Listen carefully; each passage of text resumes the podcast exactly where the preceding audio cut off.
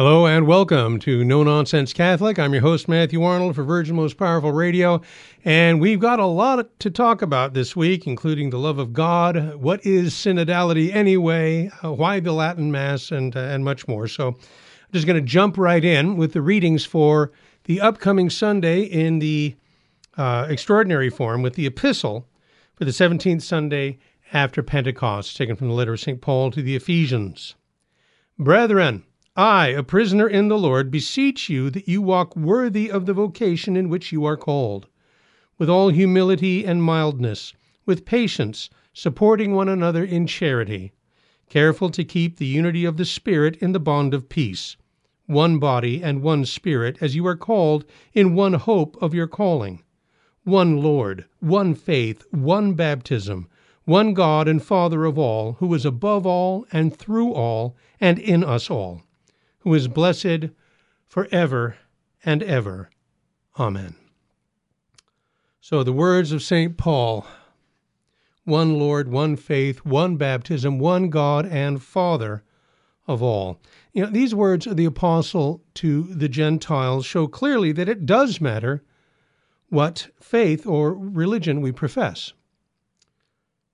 Although in our days there's so little faith, we, we often hear the assertion, even from highly educated people, that it's all the same, whatever religion you belong to, that, that you can be saved in any religion so long as you, you know, love God and, and live rightly. Now, of course, to a traditional Catholic, this assertion is nonsense. But when such a statement is made by uh, a, someone who claims to be Catholic, it becomes a grave sin. Our faith teaches that there is but one God, and this one God sent only one Redeemer. And this one Redeemer has preached but one doctrine, and he has established but one church. Had God willed that there should be more than one church, then Christ would have founded them.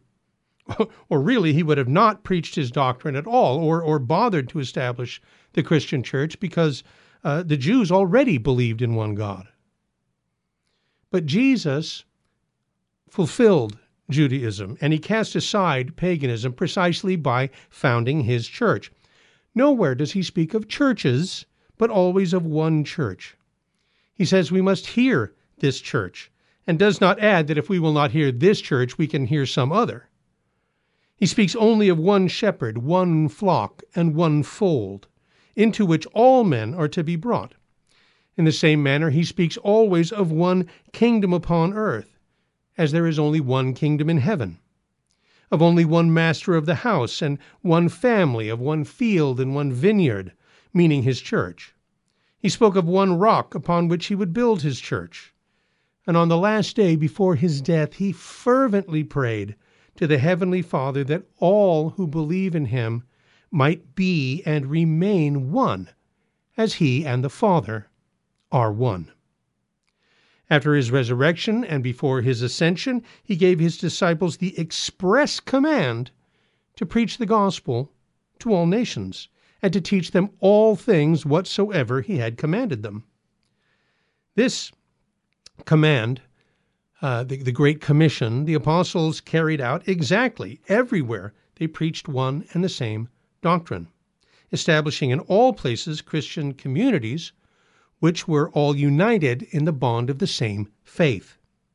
Their principal care was to prevent schisms in the faith, and time and time again they warned the faithful against heresy. They commanded all originators of such heresies to be avoided and anathematized all those who preached a different gospel from theirs. And, you know, as did the apostles, so did their successors all the holy fathers, uh, generally speaking, up until perhaps up until very recently, all the holy fathers spoke with zeal and love about the necessity or the necessary unity of faith, and denied all claim to salvation to those who remain knowingly in schism and separation from the true Church of Christ. Scripture and tradition form one deposit of faith, and they speak with one voice that there can be only one church. Now, if there is only one true church, it naturally follows that in her alone can salvation be obtained, and therefore the assertion that we can be saved by professing any creed is simply false. Jesus, who is the way and the truth and the life, speaks of only one church which we must hear if we wish to be saved. He who does not hear the church, he says, should be considered as a heathen and a publican. He speaks furthermore of one fold, and he promises eternal life only to those sheep who belong to this fold, who obey the voice of the Good Shepherd and feed in his pasture. The apostles were so thoroughly convinced that only the one true church could guide us to salvation that they all died rather than deny it. In Hebrews 11:6, St. Paul writes, "Without faith it is impossible to please God." And this faith, he teaches the Ephesians in our reading today, is only one. If the apostles had believed that we could be saved in any religion, they would certainly not have contended so strenuously for unity. They would not have declared uh, so solemnly that we should belong not belong to any other than to Christ alone and that we must receive and obey his doctrine. As the apostles taught, so did their successors and all the fathers of the church. They agree that there is no salvation outside the church. St. Cyprian said, If anyone outside Noah's ark could find safety, then also will one outside the church find salvation. And from this, it follows that there's only one true church which ensures salvation, without which no one can be saved. Now, this axiom of St. Cyprian, extra ecclesia nulla salus, outside the church, no salvation, was confirmed as infallible doctrine by the councils of Ephesus and of Trent. However, it's one of the least well understood doctrines, and the church you know, subsequently issued clarifications in the, the 18th, and then again in the 19th, and then again in the 20th century, and most recently in 2001 with Dominus Jesus, which once again confirmed the doctrine, but with the understanding that it doesn't mean that all non Catholics are going to hell. St. Thomas Aquinas uh, said that God communicates to every person the grace necessary for salvation. So, how is it then that extra ecclesia nulla salus is to be properly understood? Well, the answer is in the way that it has always been presented by the official catechisms, by the ordinary magisterium, that the Lord Jesus established the one Catholic Church as the ordinary and infallible means of salvation. Those who believe and are baptized will be saved. Those are the words of Christ, and baptism is the means of entry into the church.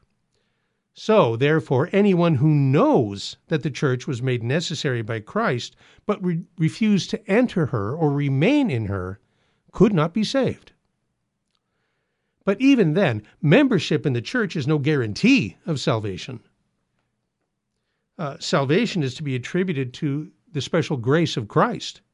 So Catholics should remember that if they fail to respond to that grace in thought, word, and deed, then not only will they not be saved, on the contrary, they will be the more severely judged. Yet it remains outside the church there is no salvation. And the church of salvation is the one holy Catholic and Apostolic Church, for she alone was founded by Christ. She alone was watered with the blood of the martyrs and the apostles and, and the thousands of others who died uh, rather than uh, uh, deny her. she is the one with the four marks of uh, the church, and against which Christ said, The powers of hell shall not prevail. Now, those who fell away 500 years ago and those who have followed in their wake contend that the Catholic Church uh, fell into error and no longer possesses the true, pure gospel. But if they are right, then Jesus might be blamed for he established the church. He promised to remain with her and guide her through the Holy Spirit till the end of the world. So either he would have broken his word or he wasn't powerful enough to keep his word. And who would dare to say such a thing? on the contrary, his church has existed for 2,000 years, with the greatest and most powerful enemies being overthrown. Protestantism uh, divided into countless individual communities with neither visible nor doctrinal unity. And if the Catholic Church were not the only true saving church founded by Christ, how could she have existed for so long? Especially considering some of her leadership. You know, Jesus himself said, Every plant which my heavenly Father hath not planted shall be rooted up. So if the Catholic Church were not the Church of Christ, she would have been destroyed long ago. But she still stands today, whilst many of her, temporal enemies have disappeared and will continue to disappear. Because our Lord says the gates of hell shall not prevail against her. He has kept his promise, and we have faith that he will keep it, notwithstanding all the oppositions and calumnies and the relentless enemies including especially those within the weeds among the wheat, the, uh, the false shepherds, the wolves in sheep's clothing. Jesus warned them, uh, warned us of them in advance, and he tells us that they will be with the church until he comes again.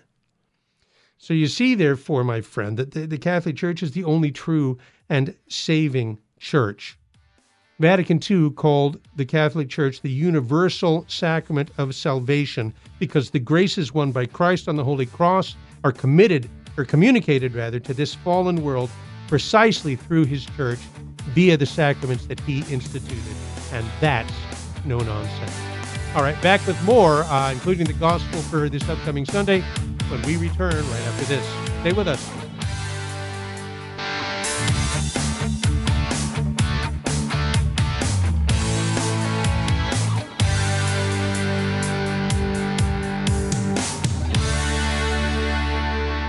Welcome back to No Nonsense Catholic. Turning now to the Gospel for the upcoming Sunday in the traditional Latin Mass, the 17th after Pentecost. the Gospel taken from Matthew 22. At that time, the Pharisees came to Jesus, and one of them, a doctor of the law, asked him, tempting him, Master, which is the great commandment of the law? Jesus said to him, Thou shalt love the Lord thy God with thy whole heart and with thy whole soul, and with thy whole mind. This is the greatest and the first commandment. And the second is like to this Thou shalt love thy neighbor as thyself. On these two commandments dependeth the whole law and the prophets. And the Pharisees being gathered together, Jesus asked them, saying, What think you of Christ? Whose son is he? They say to him, David's. He saith to them, Then how doth David in spirit call him Lord? Saying, The Lord said to my Lord, Sit on my right hand, until I make thy enemies thy footstool. If David then call him Lord, how is he his son? And no man was able to answer him a word. Neither durst any man from that day forth ask him any more questions. Thus far the words of the Holy Gospel. So, when the doctor of the law asked Jesus which is the greatest commandment, he was hoping to catch him in some contradiction to the Jewish faith. But Jesus gave the answer that any Pharisee would have given Thou shalt love the Lord thy God with thy whole heart, with thy whole soul, with thy whole mind, and thou shalt love thy neighbor as thyself. It comes directly from the Old Testament, Deuteronomy and Leviticus, respectively. But then Jesus turned the tables and asked them a question What think you of Christ? Whose son is he? They say to him, David's. He saith to them, Then how doth David in spirit call him Lord? If David then call him Lord, how is he his son? Now, Jesus isn't trying to shake the Pharisees' uh, belief that the Messiah is the descendant of David. On the contrary, he's teaching them that the Messiah is or has two natures human and divine. In his human nature, the Messiah is the son of David, and therefore his inferior. But in his divine nature, he is the Son of God, and therefore David's superior. So, under the inspiration of the Holy Ghost, David prophetically calls him Lord in the Psalms. Now, because of this answer, the Gospel says they durst not, that is, they dared not, ask him any more questions. Unhappily, even today, there are men who, like the Pharisees, deny the divinity of Christ. Son of the living God. You know, they, they consider him instead merely a, a human prophet, a very wise and uh, certainly very virtuous man. But they do not uh, receive his doctrine, even though it was confirmed by so many miracles. Beware.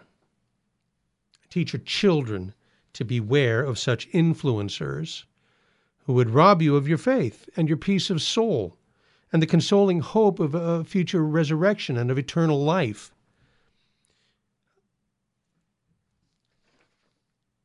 Together with uh, life together with Christ our Redeemer. Rather, if you believe Christ to be the Son of God and our Lord, lawgiver, instructor, and Redeemer, then follow his teaching and do not contradict in your actions what you profess with your lips. St. John says, If we love him, we will keep his commandments. And so the greatest commandment is love the Lord your God. Now, what's meant by loving God? St. Bernard uh, of Clairvaux wrote a very famous treatise on this. And I have shared before um, the article about loving God from um, oh Saint uh, Father Paul uh, O'Sullivan, right, uh, who borrowed very much from Saint Therese of Lisieux, uh, who borrowed very much from Saint Bernard of Clairvaux. But you know, to love God, what does it mean? It means to find our pleasure and our happiness and our joy in God, because He is the highest and most perfect good. So to rejoice in His divine majesty and glory, to direct our thoughts, words, and actions towards Him as our only end to do His will in all things and be prepared always to lose everything, even life itself, rather than lose His friendship. Jesus says we must love God with our whole heart, our whole soul, mind, and strength. Now, the different expressions all properly mean the same thing, namely that we should cling to God with a true, sincere, and heartfelt love. So, by our heart may be understood our will, right? that power by which we wish God all glory and desire nothing more than that he be known, loved, and honored by all men. The soul signifies the intellect, by which we should strive to arrive at the knowledge and love of God, to praise and glorify him above all things. And then the mind may signify our memory, with which we continually remember God and the innumerable benefits bestowed on us by him praise Him for them, thank Him, and always walk blamelessly before Him. So, intellect, will, and memory, these are the spiritual faculties of man. But we must also love God with all our strength. So, that is to employ all the powers and all the capabilities of our body in His service and direct all of our actions to Him as our last end. And so Jesus says we must love him altogether with soul and body. And St. Bernard raised the question is it true love if we only love God because he's so good to us? Right? If we only love him uh, for the benefits? And the answer is this is love. This is grateful love, which is good and praiseworthy, but it is not perfect love because the motive is the good uh, to oneself. It's it, it's it's self love. It's self interest. That's what motivates it. But so, what then is perfect love? That's when we love God only because He is in Himself the highest good, and the most worthy of our of all our love. In this manner, we should try to love Him, not through self interest, not through the hope of some reward or fear of punishment, but only because he, as the greatest good, contains all goodness, and therefore deserves to be loved on account of himself alone. St. Francis Xavier expressed this beautifully in uh, a canticle. O God, I give my love to thee, not for the heaven thou hast made for me, nor yet because who love not thee will burn in hell eternally in dying throes upon Calvary, my Jesus, thou didst think of me, didst bear the lance, the nails, the tree, rude scoffs, contempt, and infamy, and pangs untold, all lovingly. The scourge, the sweat, the agony, and death itself, all, all for me, a sinner and thy enemy. Why, therefore, should not I love thee, O Jesus, dead for love of me? Not that I may in heaven be, not that from hell I may be free, not urged by dread of endless pain, not lured by prize of endless gain, but as thou, Lord, didst first love me, so do I love and will love thee. To thee, my King, I give my heart, for this alone, that God thou art. Absolutely beautiful. I, I think we could use a couple more Jesuits like that. They say that fear of God is the beginning of wisdom. But can fear exist with love? Well, servile, servile fear cannot, but filial fear may.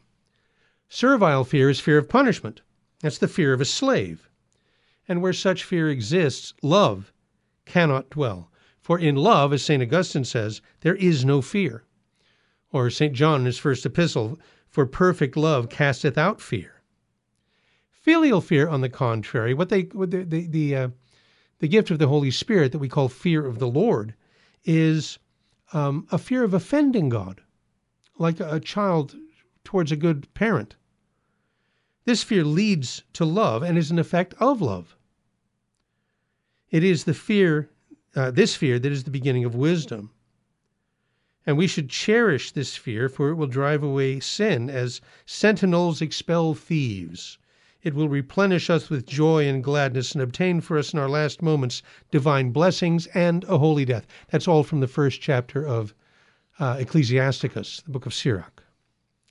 Now, the way we obtain a perfect love of God is by regularly meditating on his divine perfections.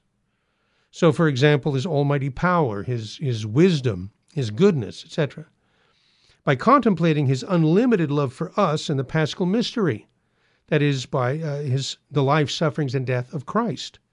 By frequently practicing the theological virtue of love, by fervent prayer, by making acts of love, like you find in a Catholic prayer book. O my God, I love thee above all things with my whole heart and soul, because thou art all good and worthy of all my love. I love my neighbor as myself for love of thee. I forgive all who have injured me and ask pardon for all whom I have injured. Amen.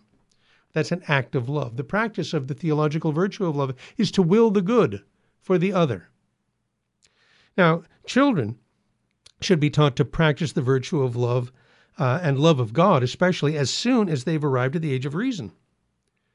We should practice the love of God especially when the world of flesh and the devil try to draw us away from God.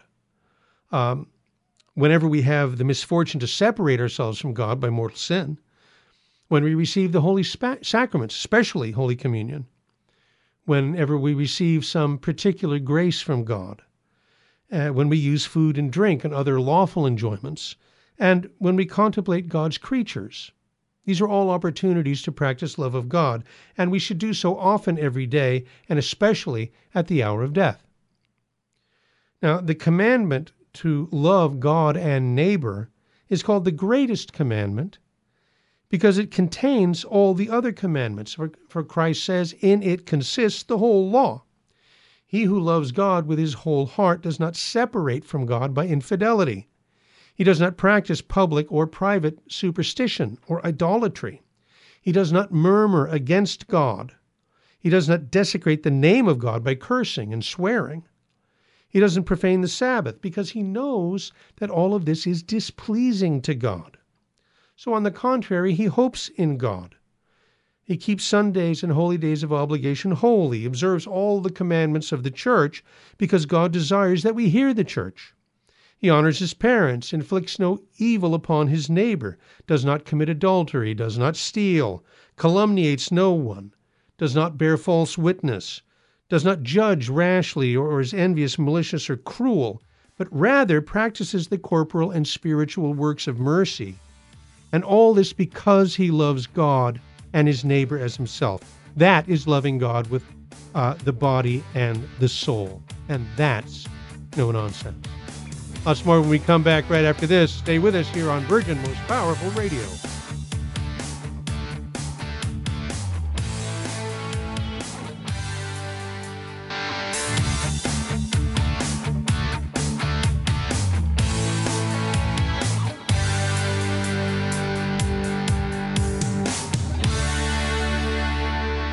Welcome back to No Nonsense Catholic. Uh, I've talked a lot about the new Mass uh, on this program, and especially its justification by Pope Paul VI, which was primarily that of understanding, that the Mass had to be changed and especially had to be put into the vernacular for the sake of understanding. He said, We have reason indeed for regret, reason almost for bewilderment. What can we put in the place of that language of the angels? We are giving up something of priceless worth, but why? What is more precious than these loftiest of our Church's values? The answer, he said, will seem banal, prosaic. Understanding of prayer is worth more than the silken garments in which it is royally dressed. Participation by the people is worth more, particularly participation by modern people, so fond of plain language which is easily understood and converted into everyday speech. If the divine Latin language kept us apart from the children, from youth, from the world of labor and affairs, if it were a dark screen, not a clear window, would it be right for us, for us fishers of souls to maintain it as the exclusive language of prayer and religious intercourse? Well, as William F. Buckley pointed out, if understanding is so important, then the mere translation to the vernacular is hardly sufficient. He said, if clarity is the desideratum, or however you say the word in English, then the thing to do is jettison, just to begin with, most of St. Paul whose epistles are in some respects inscrutable to some of the people some of the time, and in most respects inscrutable to most of the people most of the time. And what of the modern Catholic who is not so fond of plain speech, who's not a child, or engaged in the world of labor and affairs? Uh, Sir Arnold Lunn argued along with Evelyn Waugh and others for one, just one, Old Latin Mass each Sunday in the larger churches.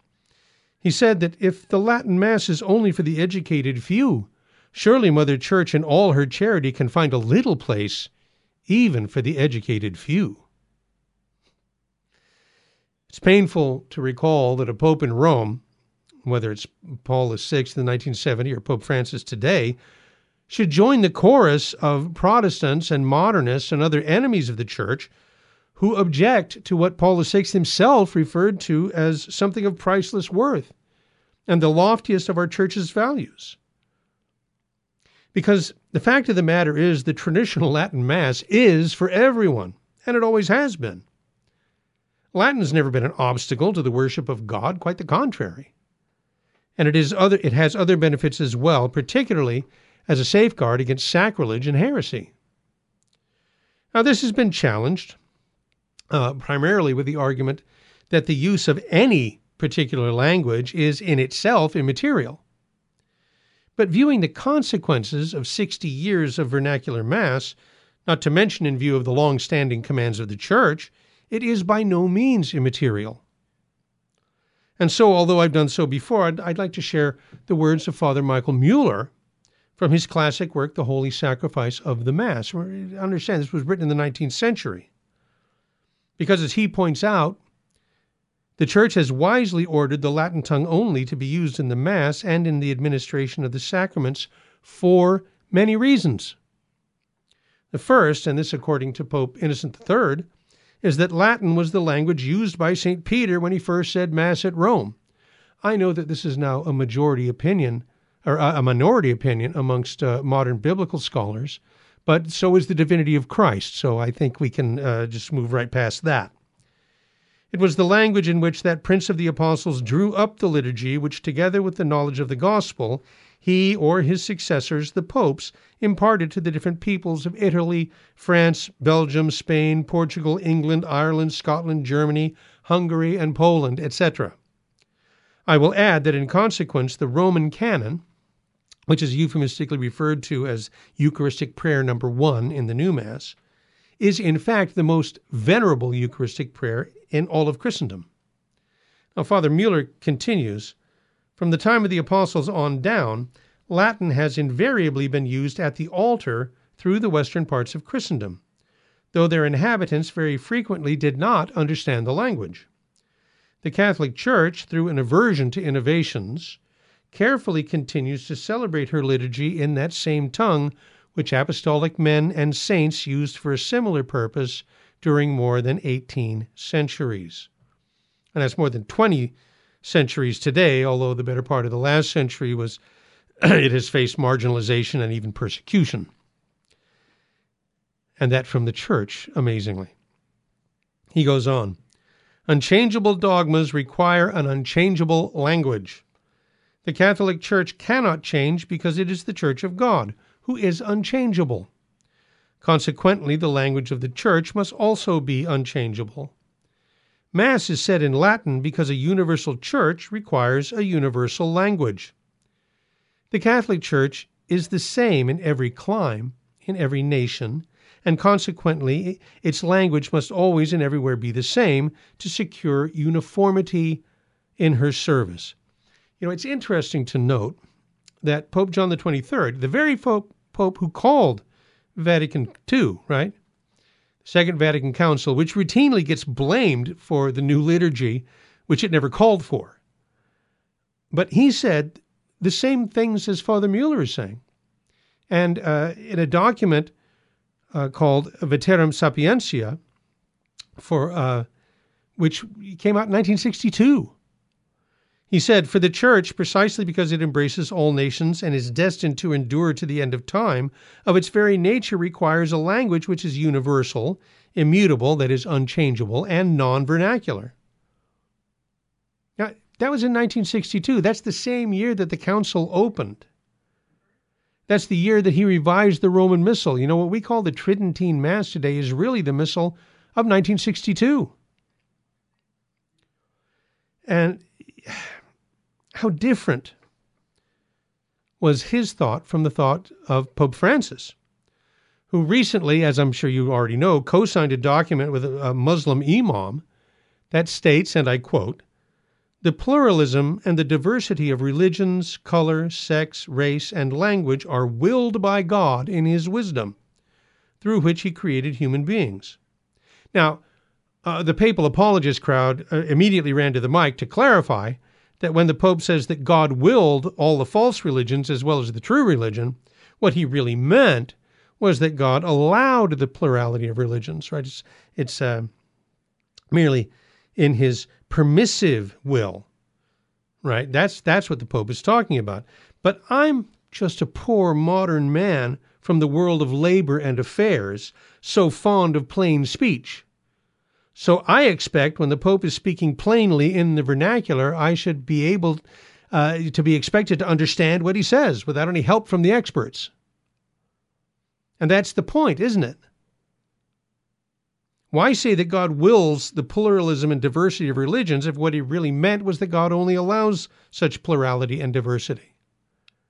And why use it without distinction in a list of diversities that manifestly are the direct positive will of God?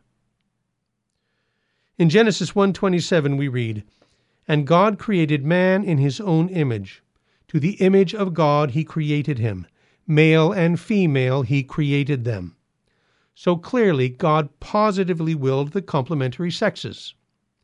In the next verse, he commands Adam and Eve to increase and multiply and fill the earth.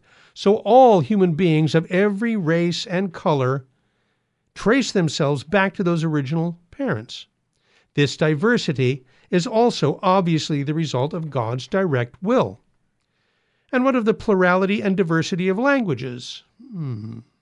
Well, the same book of Genesis, in chapter 11, verses 1 through 9, tells us the story of the Tower of Babel, or Babel if you prefer, and how the plurality and diversity of languages is also something that God did not merely allow, but the direct result of his positive will. However, I hasten to point out that the variety of languages was a punishment. It's a consequence of sin. This diversity was inflicted by God that the human race might be dispersed over the earth. Therefore, Father Mueller says, Holy Church, the Immaculate Spouse of Jesus Christ, was established for the express purpose of destroying sin and uniting all mankind. Consequently, she must everywhere speak the same language. But why Latin particularly? Why keep the Holy Mass in a dead language? Father Mueller. It is a fact well known that the meaning of the words is changed in the course of time, um, that the meaning of words is changed in the course of time by everyday usage.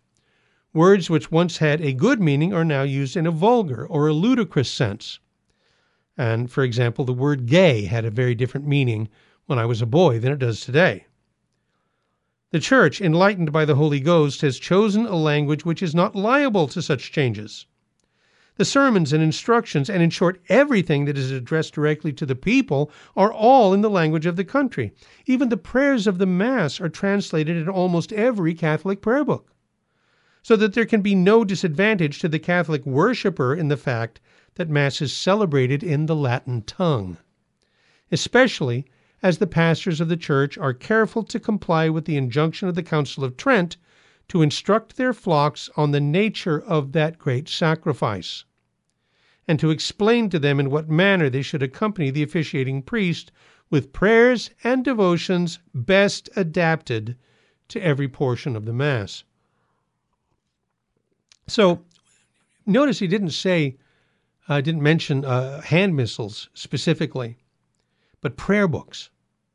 And the reason is that once upon a time, most Catholic, uh, common Catholic prayer books included the ordinary of the Mass in Latin and the vernacular, and then also one or more collections of private prayers arranged to correspond to the various parts of the Mass, so that rather than merely reading a translation of, of the prayers that the priest is offering, this popular method of assisting at Mass allowed the layperson to offer his own prayers, often heavily indulgenced, and encouraged both mental and contemplative prayer, a practice that is almost destroyed by the uh, active participation of the Novus Ordo. All right, more on this and uh, and other stuff too. Uh, running out of time here. We'll be right back after these messages, so stay with us.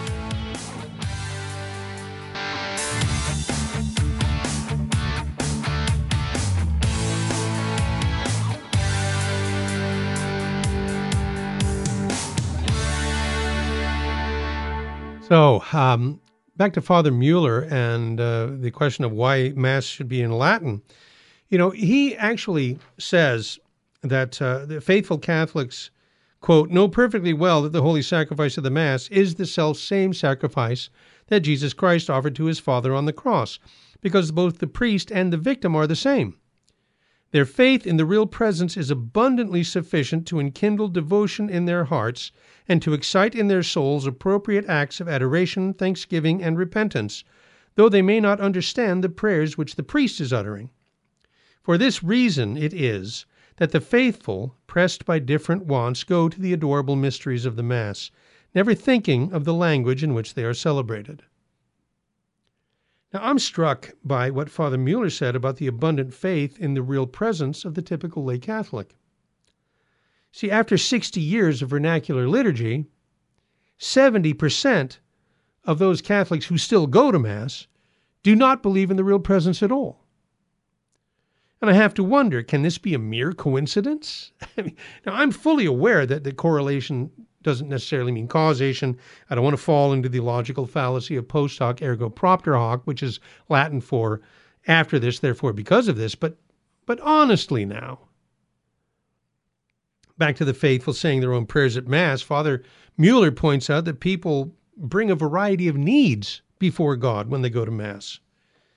Some, he says, moved by the force of calamities, hasten thither to lay their sorrows at the feet of Jesus. Other goes, others go to ask some special grace or mercy, knowing that the Heavenly Father can refuse nothing to His Son.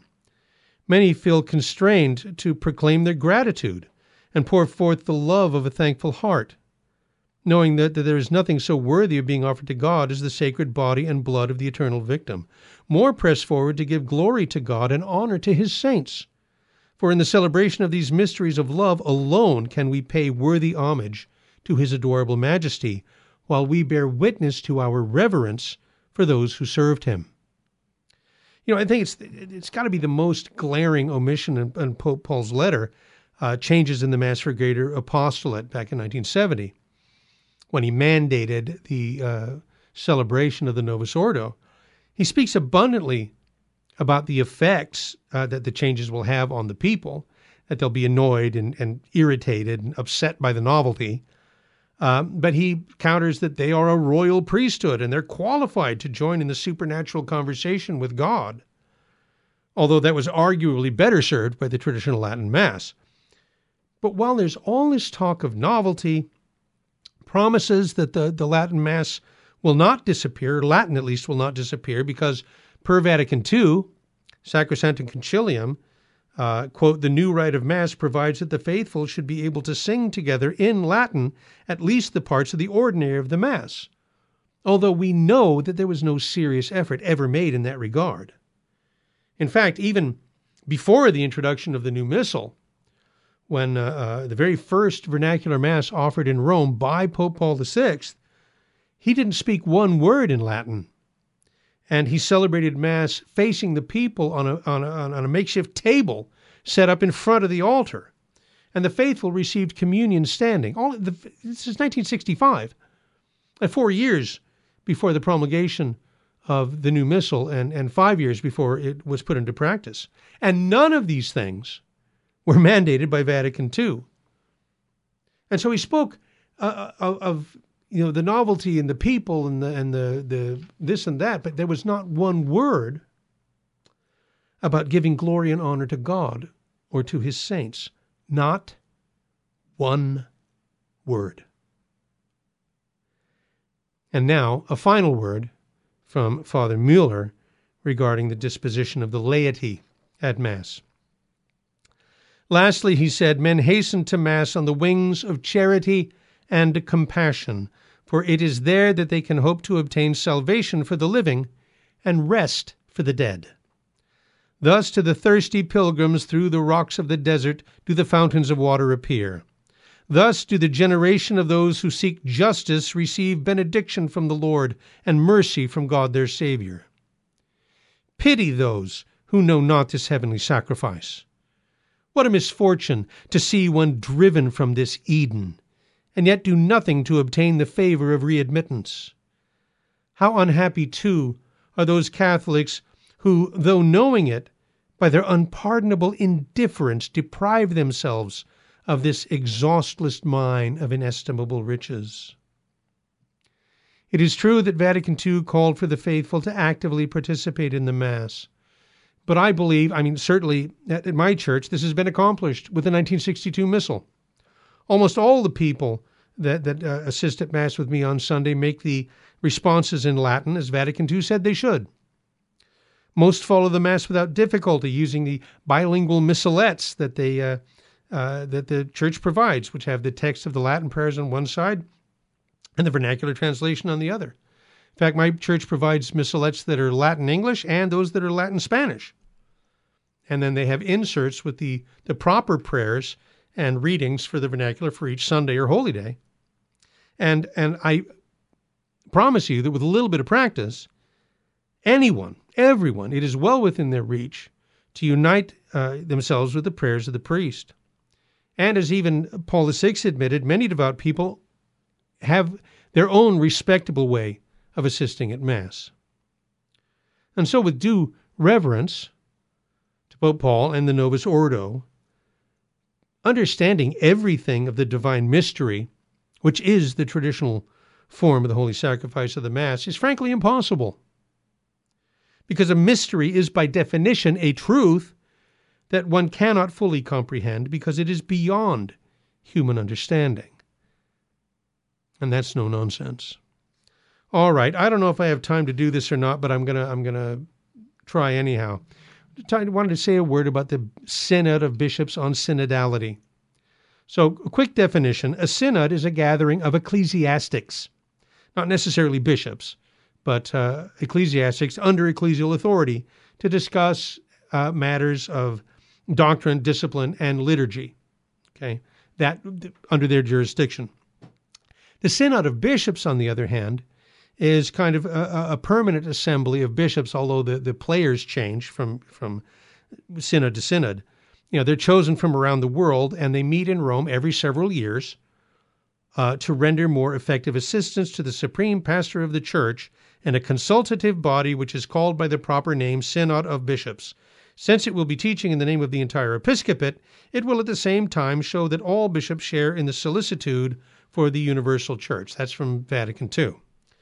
Now, although permanent by nature, the Synod of Bishops performs its duties only for a time and only when called upon. And it normally operates as a consulting body to inform and counsel the Pope. It can have decision making power if the Pope you know, confers that power, but it still has to be confirmed by him to be valid. Okay, so if the purpose of the Synod of Bishops is to advise the Pope, at the end of the day, um, you know, he makes the decision that he considers best. So the upcoming meeting of the Synod of Bishops is quite unique because for the first time, and contrary to its official structure, that is to say, contrary to Vatican II, it will include voting members who are neither bishops nor even clerics, but also laymen and women. So it's not it's not even a synod, much less a synod of bishops. And the word synodality, the synod on synodality, synodality is is a word of, shall we say, recent vintage.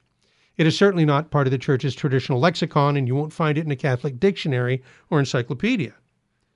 But it's probably well to know that the words uh, synod and council for centuries have simply been synonymous.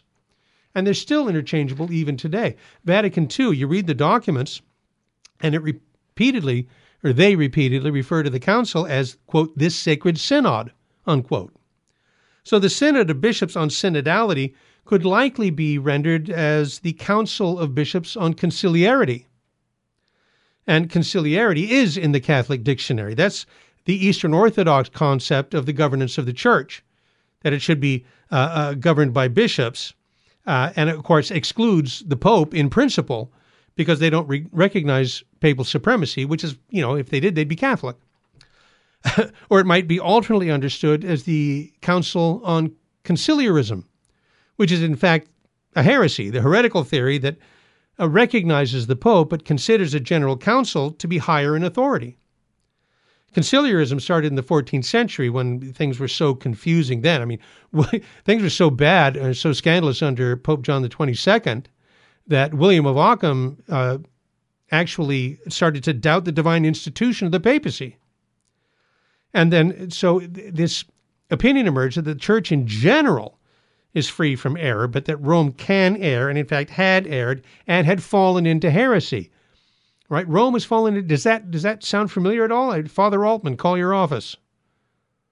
Okay, the Council of Constance declared for the superiority of the council over the Pope, but that did not become a part of the Church's official magisterium because, not surprisingly, it never got the approbation of the Pope. no Pope said, "Yeah, you're right the council is, is you know, uh, has greater authority than I do. But conciliarism survived for hundreds of years, especially uh, under the uh, form of Gallicanism, until Gallicanism and conciliarism was formally condemned only at Vatican I. And that's the thing, you, you read about these theories because the church had not definitively spoken on the issue right? And so we have this a renewal of conciliarism in our own days by those who appeal uh, to a council of the a magisterium of the theologians, or, or the false appeal to the, the consensus of the people of God over and against the ordinary and even solemn teachings of the church and the popes. And today that would include even St. John Paul II and Benedict XVI.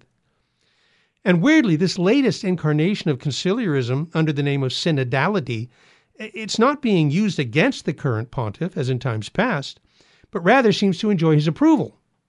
Uh, and the danger that I perceive is that the synod's alleged consultation of the whole people of God, unquote, could be used to justify the false belief that the immutable, that is, the unchanging doctrines of the church, can in fact change. Hence the synod's inclusion of topics like women's ordination and blessing homosexual unions, etc., that have been already, you know, uh, pretty much definitively decided. And so the question becomes is it possible that the Roman pontiff could use uh, such a thing as synodality to declare that his hands are tied and that he has no choice but to change the doctrines of the church because the people has spoken, right? Not on his own authority, but the consensus of the people of God. Well, only time will tell. And that's no nonsense. Hey, next week, I, I wanted to, to, to, say this, talk about conciliarism, to actually uh, um, introduce the subject of how that heresy has found a new home in sedevacantism. So we're going to talk about that and lots more next week, God willing, here on No Nonsense Catholic and Virgin Most Powerful Radio. In the meantime, I just want to say thanks for listening and may God richly bless you and your family.